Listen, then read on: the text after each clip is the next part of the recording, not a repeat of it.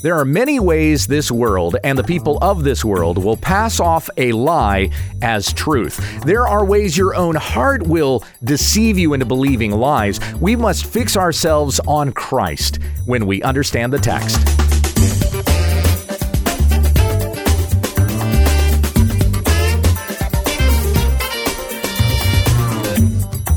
This is When We Understand the Text, teaching through a New Testament book on Monday, Tuesday, and Wednesday, an Old Testament book on Thursday, and a Q&A on Friday.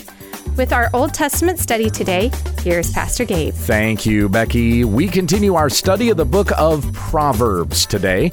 I appreciate some of the comments that I received after last week's study, where we talked a little bit about spanking. And that subject will come up again because it's still talked about here as we go through Proverbs. But if you want to hear what we read out of Proverbs 13, then go to uh, last week's study. This week, we're picking up where we left off. So I'm in chapter 14, starting in verse 5, and we'll read through verse 15. This is out of the Legacy Standard Bible. A faithful witness will not lie, but a false witness breathes out lies. A scoffer seeks wisdom and finds none, but knowledge is easy to one who has understanding. Leave the presence of a fool, as you have not known lips of knowledge there. The wisdom of the prudent is to understand his way, but the folly of fools is deceit. Ignorant fools scoff at guilt, but among the upright there is favor. The heart knows its own bitterness, and a stranger does not share its gladness. The house of the wicked will be destroyed, but the tent of the upright will flourish. There is a way which seems right to a man, but its end is the way of death. Even in laughter, the heart may be in pain and the end of joy may be grief. The one who turns back in his heart will be satisfied with his ways, but a good man will be satisfied with his. The simple believes everything, but the prudent one discerns his steps. We come back to verse 5 A faithful witness will not lie, but a false witness breathes out lies. Think about the ninth commandment. What is the ninth commandment? We might reply, Thou shalt not lie. It's a little more precise than that. You shall not bear false witness against your neighbor. That's in Exodus 20, verse 16, and in Deuteronomy 5, 20, where the Ten Commandments are repeated. So do not bear false witness against your neighbor. That might be in court. That might be uh, don't slander your neighbor, don't say anything malicious, don't spread gossip. All of that would fall under do not bear false witness against your neighbor. So consider in light of that what is said here in Proverbs 14:5, a faithful witness will not lie. Someone who is faithful to the truth, committed to objective truth outside of themselves, not about how they feel, but they are committed to speaking what is true. A false witness breathes out lies. They are not committed to the truth. So much so that lying is like breathing for them. Even what comes out of their mouths may sound true. But if it does not come from a heart that is committed to the truth, how can you truly believe it? If it comes from a heart that is not grounded in something that is outside of itself, namely God and His truth, then even though they may say something that's true every once in a while, it's unreliable. You can't rely on that person as a witness to be consistent in their testimony because if they are not committed to truth, eventually what's going to come from them? It will be a lie. So we must be persons who are committed not just to saying what is true in the moment. We must desire what is true and always be committed to the truth, that we may be faithful witnesses to what is true, not just to our neighbors, but to the truth itself. People will know that what we say is true. I can rely on that person because they are committed to truth. Whereas a person who's not committed to truth, lying is like breathing to them. And how can you really trust anything they say?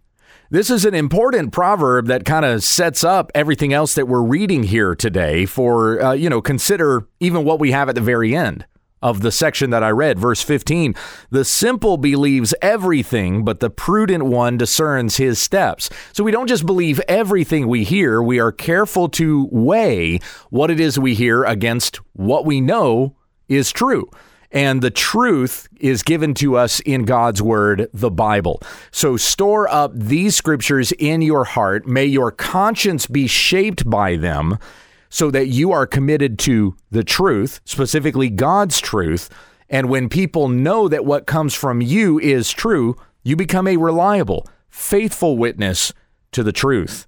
Verse 6 A scoffer seeks wisdom and finds none, but knowledge is easy to one who has understanding. Now, a scoffer here might be somebody we might characterize today as a skeptic someone who mocks. In this case, it's someone who scoffs at the truth. So you see this theme that's continuing on in these proverbs we're reading here today. So a scoffer scoffs at the truth.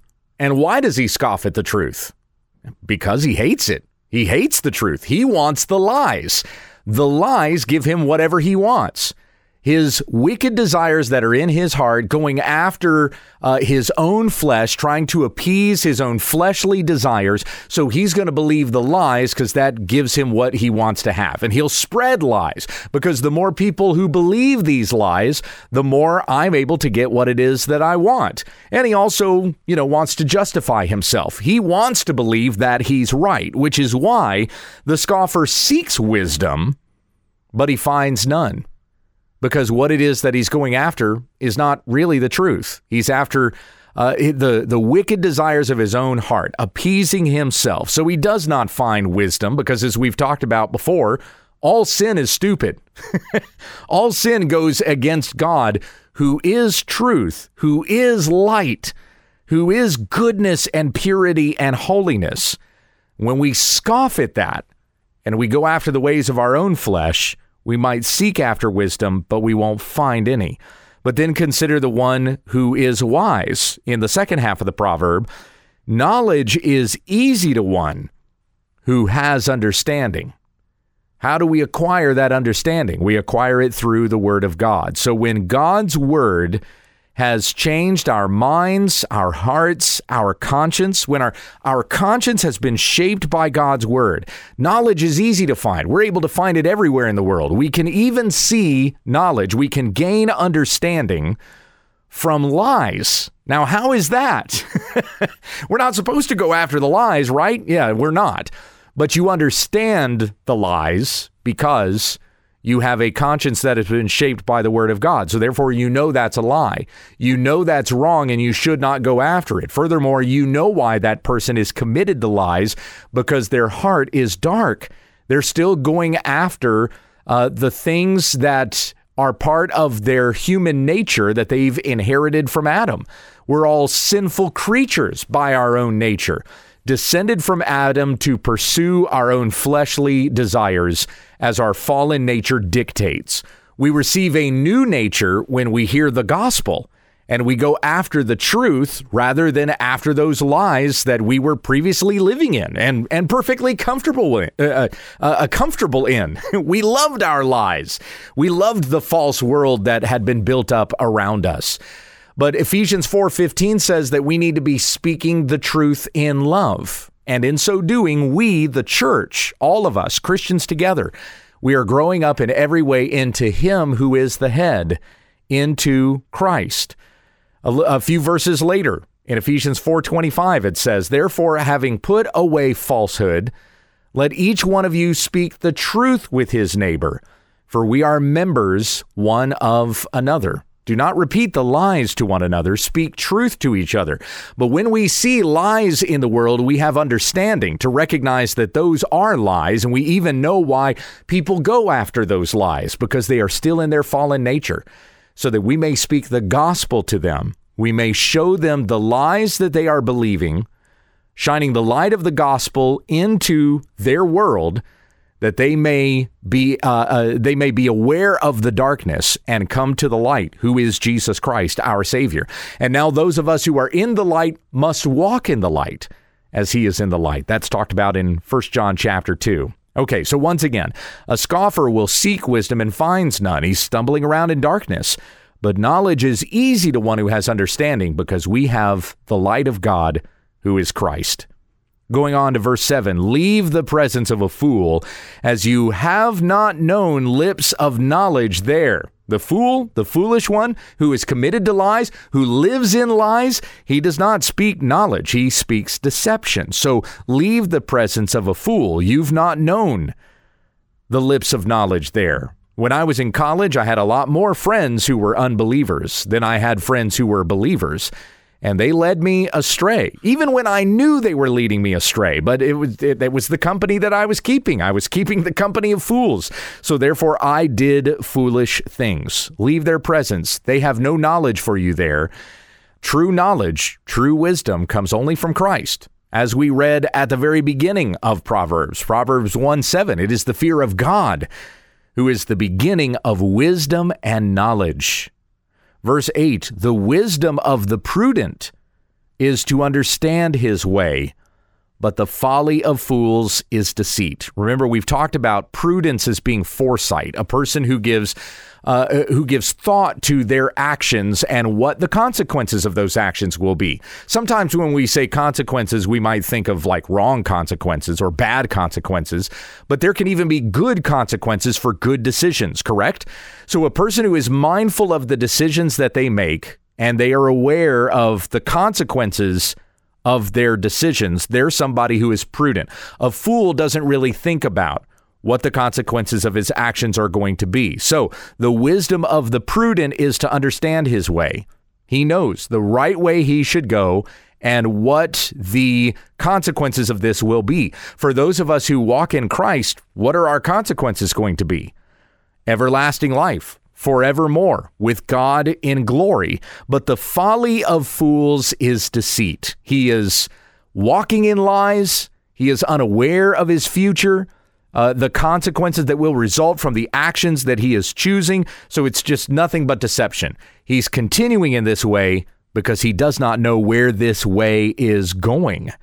And that's going to lead us to another proverb coming up here in just a moment. There is a way which seems right to a man, but in its end is the way of death. That's verse 12. But before we get there, verse 9 ignorant fools scoff at guilt but among the upright there is favor. This goes back to the scoffing we had talked about earlier in verse 6. A scoffer seeks wisdom but finds none.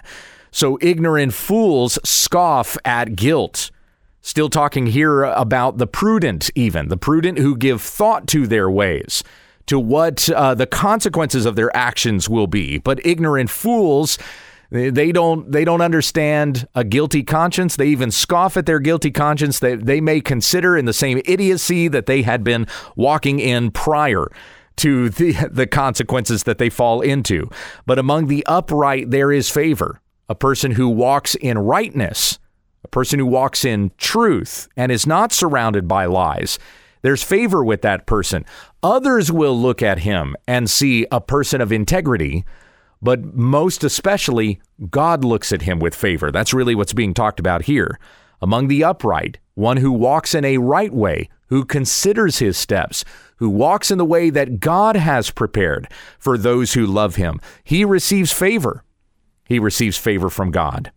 Verse 10 The heart knows its own bitterness, and a stranger does not share its gladness. There's not really a contrast going on here. What's being expressed in this proverb is that when it comes to the, the struggles of the heart or the rejoicings of the heart, no one can really know what that feels like and what it's like in the heart of a person except that person who is experiencing those things. Now, this is incredibly important for us in our world today because what we're seeing, even in our culture and in our society, even even in the Western culture in which we live, I am an American, so I live in an American context. Even what we're seeing here in our culture, we're seeing people being pigeonholed or lumped together as entire monolithic groups. So, for example, you know, you see critical race theory that's going on in our world. All white people are in this camp and all of their experiences are the same. They are likewise all guilty, or, or they're all blessed with privilege. Okay, we've heard that one. Everyone who is white experiences white privilege, and everyone who is white should also have white guilt for sins that white people in the past have inflicted upon people of color. Okay. So, in this way, we're seeing these monolithic groups created. All white people are like this, all black people are like this all blacks have been oppressed. All blacks uh, do not experience the privilege that whites have received. All blacks, whenever something happens to another black member in society, all black people mourn with them or experience grief because of something that happens to one black person. And that's not true. I mean, it's, it's not true of anybody of any culture. And it's certainly not true of America. You cannot know a person by looking at their skin color. You don't know how privileged they've been.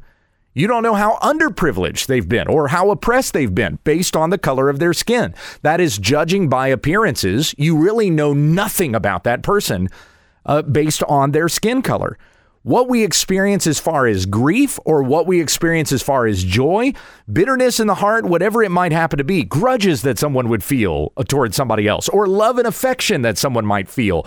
You cannot know that except the person who experiences those things. Empathy is simply impossible. Empathy, uh, empathy is the ability to feel what another person feels. We can't do that. You can have some idea. Maybe you've shared experiences that another person has shared before, so you can sympathize with them, but you can't empathize. Empathy is uh, is a myth. It's not shared between any two people. You, uh, not even identical twins can exactly know what their identical twin is feeling or experiencing. The heart knows its own bitterness, and a stranger does not share its gladness. Strangers cannot share gladness that is experienced in the heart. Only the heart of that person truly knows what that person has gone through and experienced. So, uh, so be kind to one another. And when we read in Romans 12 to weep with those who weep and rejoice with those who rejoice, that's going to require hearing a person and knowing exactly what it is that they're going through based on what they have said, not because you've experienced it or because of the color of their skin. We continue on with this next proverb, verse 11 The house of the wicked will be destroyed, but the tent of the upright will flourish. Those who do wickedly, those who go after the passions of their heart that are wicked, they will come into destruction those who do as the Lord has told us to do, according to his word, who follow Christ and keep his ways, they will flourish. And it may not be in this lifetime, but most especially, we will inherit everything as fellow heirs with Christ. As Jesus said in the Beatitudes, Blessed are the meek, for they shall inherit the earth. Verse 12 There is a way which seems right to a man, but its end is the way of death. We talked about that a moment ago. That one goes with the previous proverb, too, because uh, the way which seems right to a man is the way of the wicked. It is the way of the upright which leads to flourishing, leads to life forevermore with God and glory. Verse 13 Even in laughter, the heart may be in pain, and the end of joy may be grief. That goes well with what we read in verse 10. So even in laughter, heart may experience pain. How do you really know what that person is going through? You really can't tell on the outside. And the end of joy may be grief, is to say that, hey, this person may be experiencing joy in the moment, but when they go home and they are by themselves, what are they experiencing? Is it joy? Or are they dealing with a lot of heartache in, in a particular moment or circumstance that is going through their life? How we communicate to a person's heart is to share the gospel with them that they may know Jesus Christ and the comfort of his love in any and all moments. So even when we go through grief, we are comforted, for we know that Christ has the final say in all things, and we will be delivered from this life into the next where where he will wipe every tear from our eyes, and there will be no more sorrow, no more pain anymore. May the heart rejoice in Christ, who gives us his good love and purpose Verse 14 The one who turns back in his heart will be satisfied with his ways, but a good man will be satisfied with his. I'm going to read this to you in the ESV because I think it makes a little more sense or there's a little more clarity there. So Proverbs 14:14, the backslider in his heart will be filled with the fruit of his ways, and a good man will be filled with the fruit of his ways. I think that wording helps us understand that proverb a little bit more. The, the person who goes after himself, who goes after what he wants, he's going to be filled with the fruit of his ways, and it's going to be bad fruit. He's going to have to face the consequences of his own actions. But a good man is filled with the fruit of his ways. He receives good things because he went after that which God has said is good. Verse 15, and we'll close with this one The simple believes everything, but the prudent one discerns his steps. So let me go back to an example I gave to you earlier concerning critical race theory. You know, like all white people are this way and experience all of this. All black people are this way and they all have the, sh- uh, the same shared experiences. All Asians, all Hispanics, all men experience this, all women experience this, so on and so forth. Okay, you get what I'm saying? Now, if you are simple, you're going to believe that. You're going to believe that narrative that the world pushes before you. But the prudent one is discerning of his steps. They're not going to believe everything that the world says is true or these worldly philosophies that don't line up with what Scripture tells us. Rather, the prudent is going to consider what God has said in His Word and dictate his steps according to what God has laid out before us, not according to what the world says. So don't believe everything the world says. Don't believe everything your own heart tells you. Trust God's Word and follow that. Heavenly Father, we thank you for the good counsel that you have given us in your word, and may we walk according to this which is laid out for us in your word, the Bible. What a good and gracious and loving God you are to give us such careful proverbs and guidance for our lives. May we walk according to these things in the joy of Christ. It's in His name that we pray. Amen. This has been When We Understand the Text with Pastor Gabriel Hughes. For all of our podcasts, episodes, videos, books, and more, visit our website at www.wwutt.com. If you'd like to submit a question to this broadcast, or just send us a comment, email when we understand the text at gmail.com. And let your friends know about our ministry. Join us again tomorrow as we grow together in the study of God's Word when we understand the text.